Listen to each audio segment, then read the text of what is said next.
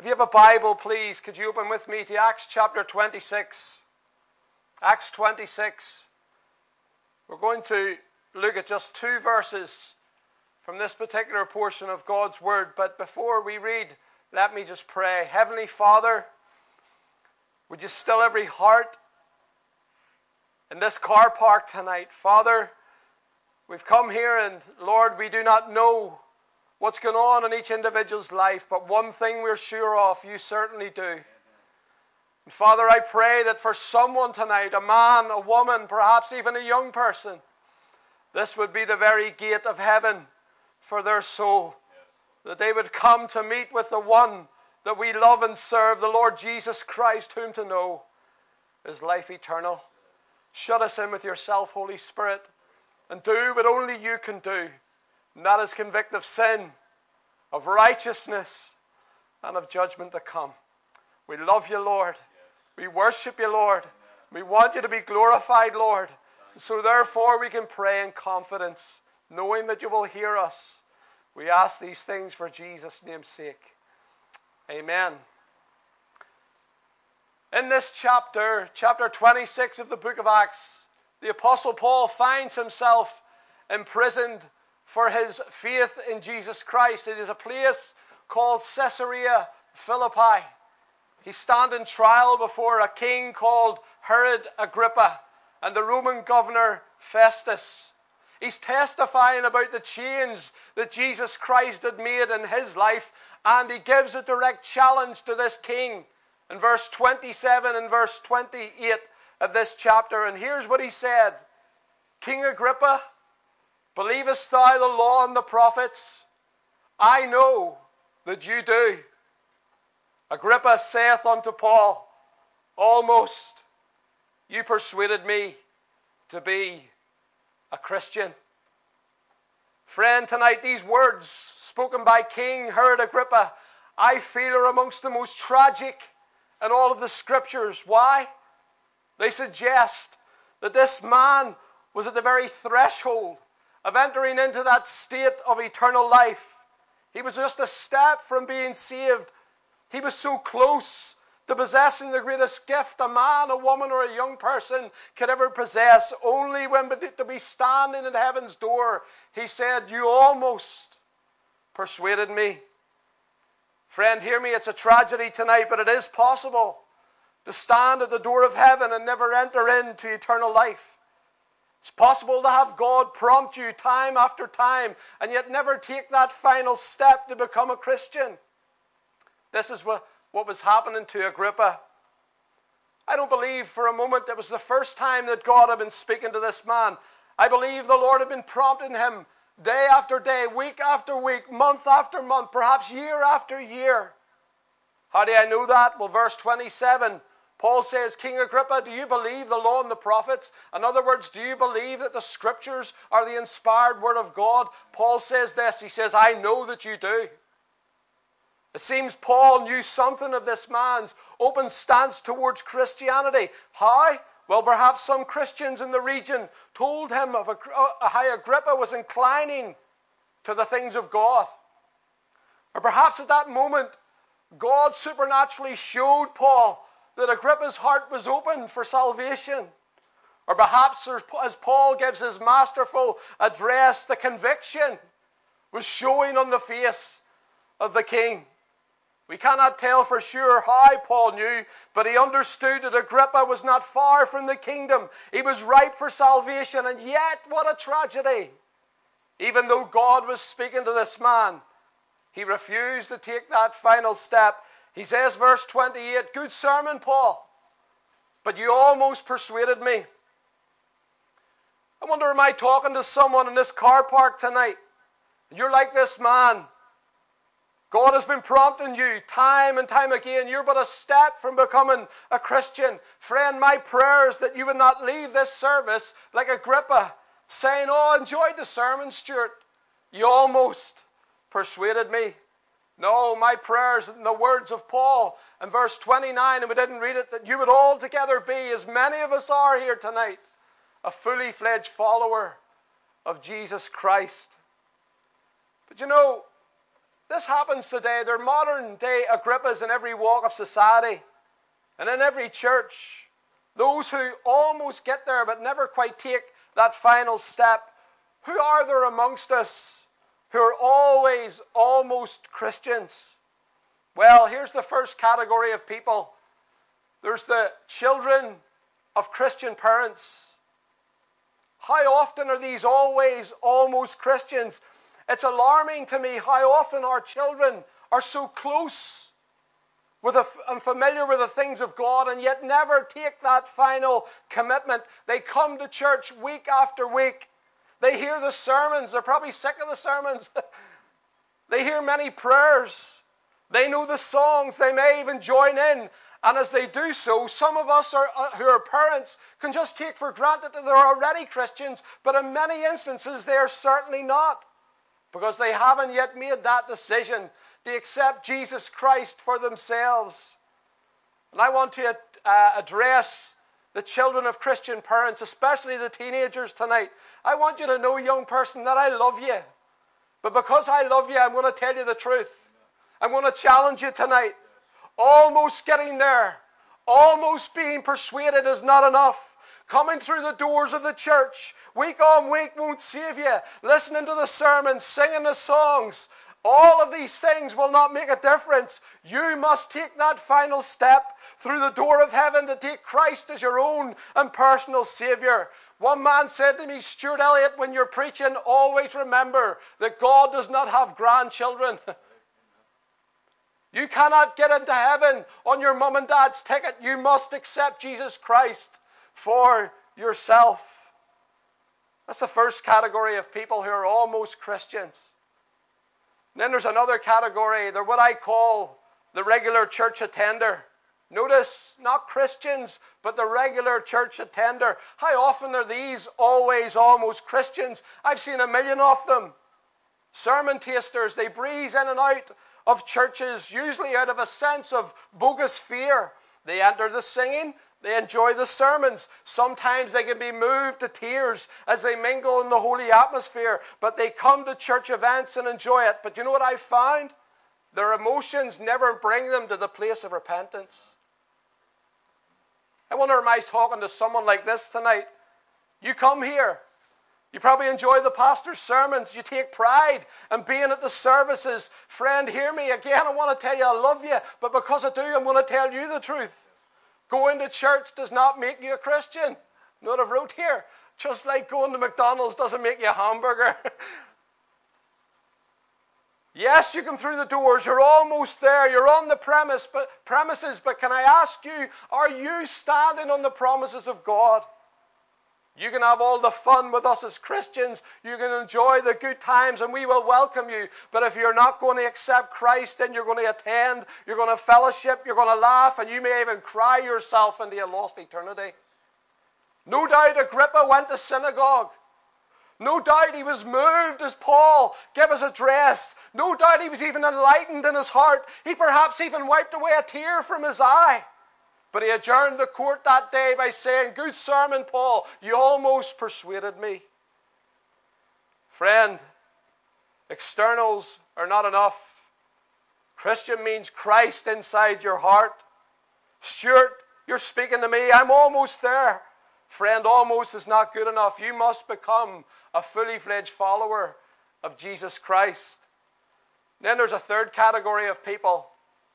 And they're what I call the religious churchgoer. These again are different from the regular church attender who know that they're sinners but just won't commit. The religious, however, feel their good works merit them favour before God, and these are 10 a penny. I've been confirmed, they say. My name's on the church roll. I've been sprinkled as an infant. I've given to the church. I have fed the poor. Listen to this one. I'm a good person. Hello?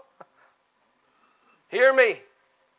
Doesn't matter that you've been confirmed, baptized as an infant. It doesn't matter that you've given to the poor, the church. It doesn't matter that you're a good person or even that your name's on the church roll. You know what I've wrote here? Your name might as well be on a sausage roll. Because if Christ is not in your heart by faith, you're going to be always almost a Christian. Religion cannot save you. Your good works cannot save you. Your own righteousness cannot save you. They will keep you always almost a Christian. Paul says in Ephesians 2:8-9, "For by grace are you saved through faith. That not of yourselves, it is the gift of God.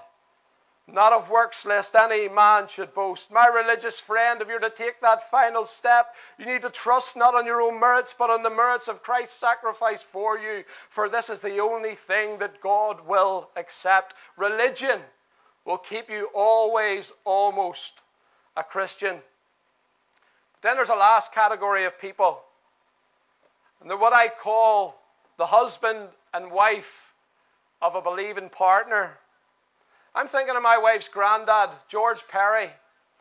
Wee George is in his 90s now, still not saved, but he used to go, and Pastor Ken, I remember George perhaps from the Whitewell Church, he used to sit on the left-hand side and listen on the floor of the Whitewell Church, and he used to listen to some of the most fiery sermons from Pastor James McConnell. And he would even lift his hands in the service and sing. And then he would go out into the foyer with his wee suit on. And as he's out on the foyer, he actually used to stand at the door and shake hands with everybody. And one man come up to me one night and he said, "Is he a pastor?" I said, "He's not even a Christian."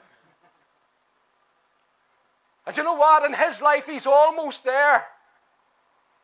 But as the Scripture said, the summer has ended. The harvest is past. He's in his latter years and he's still not saved. Maybe you're like that tonight.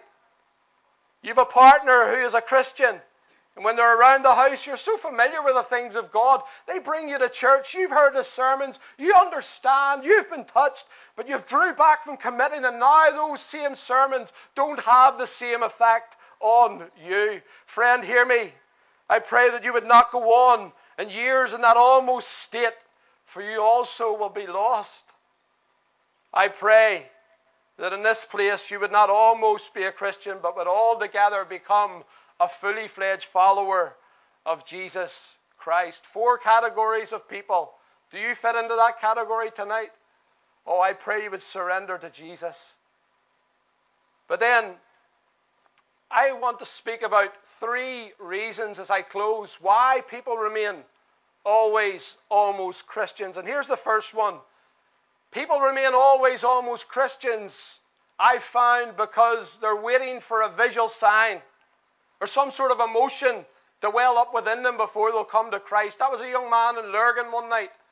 I went to a BBO boys football dinner and I gave my testimony and went to the door. And as I stood at the door, the young man came out and he said, "Stuart, what you said really challenged me tonight. But you know, I've parents that are Christians and I've been going to church, but I've been waiting for years just for God to show me some sort of sign or some sort of emotion to well up within me." And I says, "Well, do you want to know, young man, you'll be waiting for a while." I says, "Because emotions has got nothing to do with it. The Bible says, believe in your heart. I confess with your mouth and you will be saved."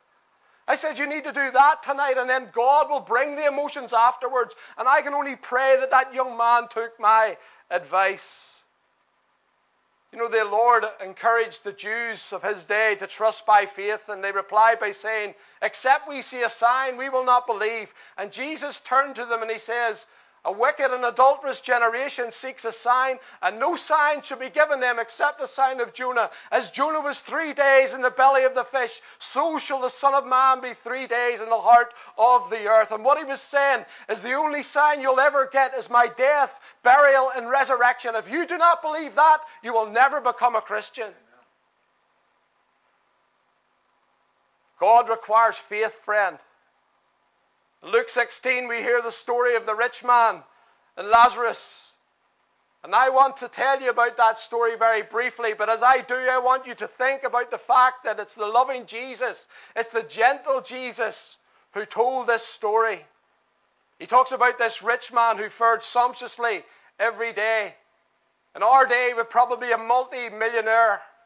And there was this beggar called Lazarus who lay at the rich man's gate, just begging to be fed with the crumbs which fell from the rich man's table. And not even that was given to him. The dogs came and licked his sores.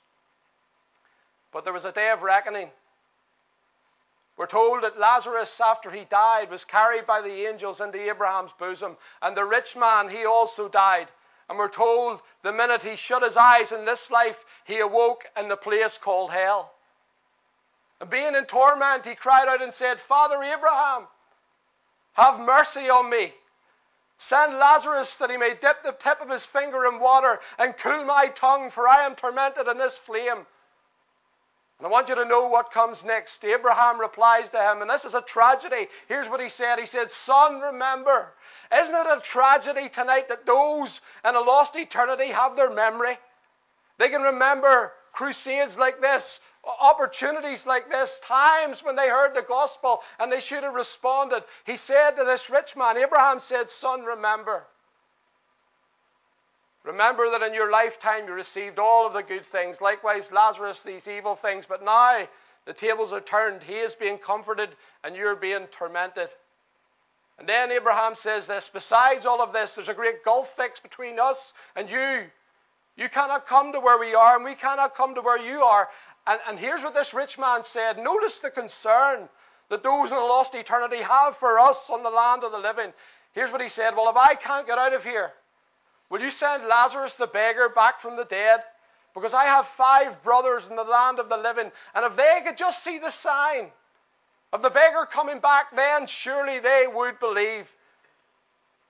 Listen to what Abraham replies. He said unto him, if they hear not Moses and the prophets, in other words, if they don't believe the Bible preached, neither will they be persuaded the one rose from the dead. And friend, if you need a sign tonight, this word is the only sign that you're going to get. If you don't believe this, then not even a miracle will save you. Waiting for a sign will keep you always almost a Christian.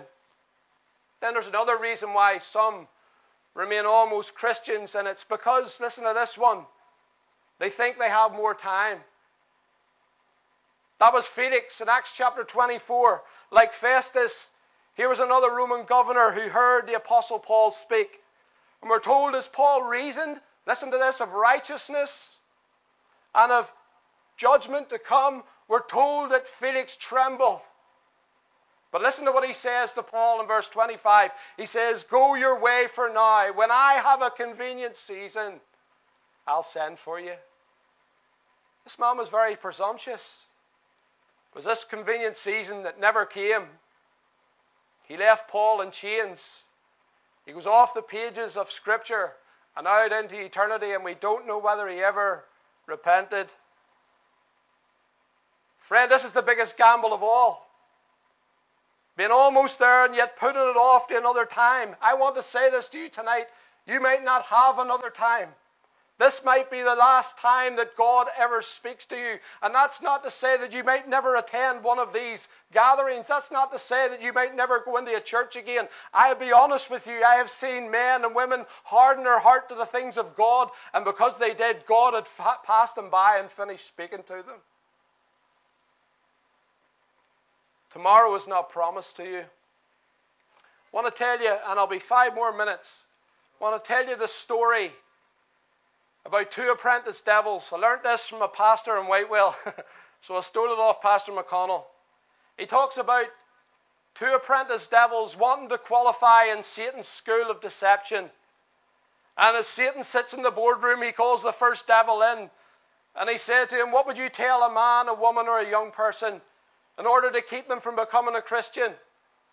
And the first apprentice devil leans over the table and he said, Master Satan, I know what I would do. I would tell them that there's no God. And Satan said, sorry, you don't qualify. Because deep down in the innermost recesses of everyone's heart, they know that there's a creator. Satan said, Romans 1 declares that even the invisible things of God are clearly demonstrated in this beautiful creation of his, so that they are without excuse. Satan said to him, the very commandments of God are written on the conscience. Even before they were written on stone, God had put them into the mind of every man, woman, and young person. And he said to the apprentice devil, sorry, you don't qualify. Calls the second one in. Satan says, what would you tell a man, a woman, or a young person in order to keep them from becoming a Christian? And the second devil leans across the table and he says, Master Satan, I would tell them to come back next week. And Satan says, you're the one that I want, because they'll believe it every single time.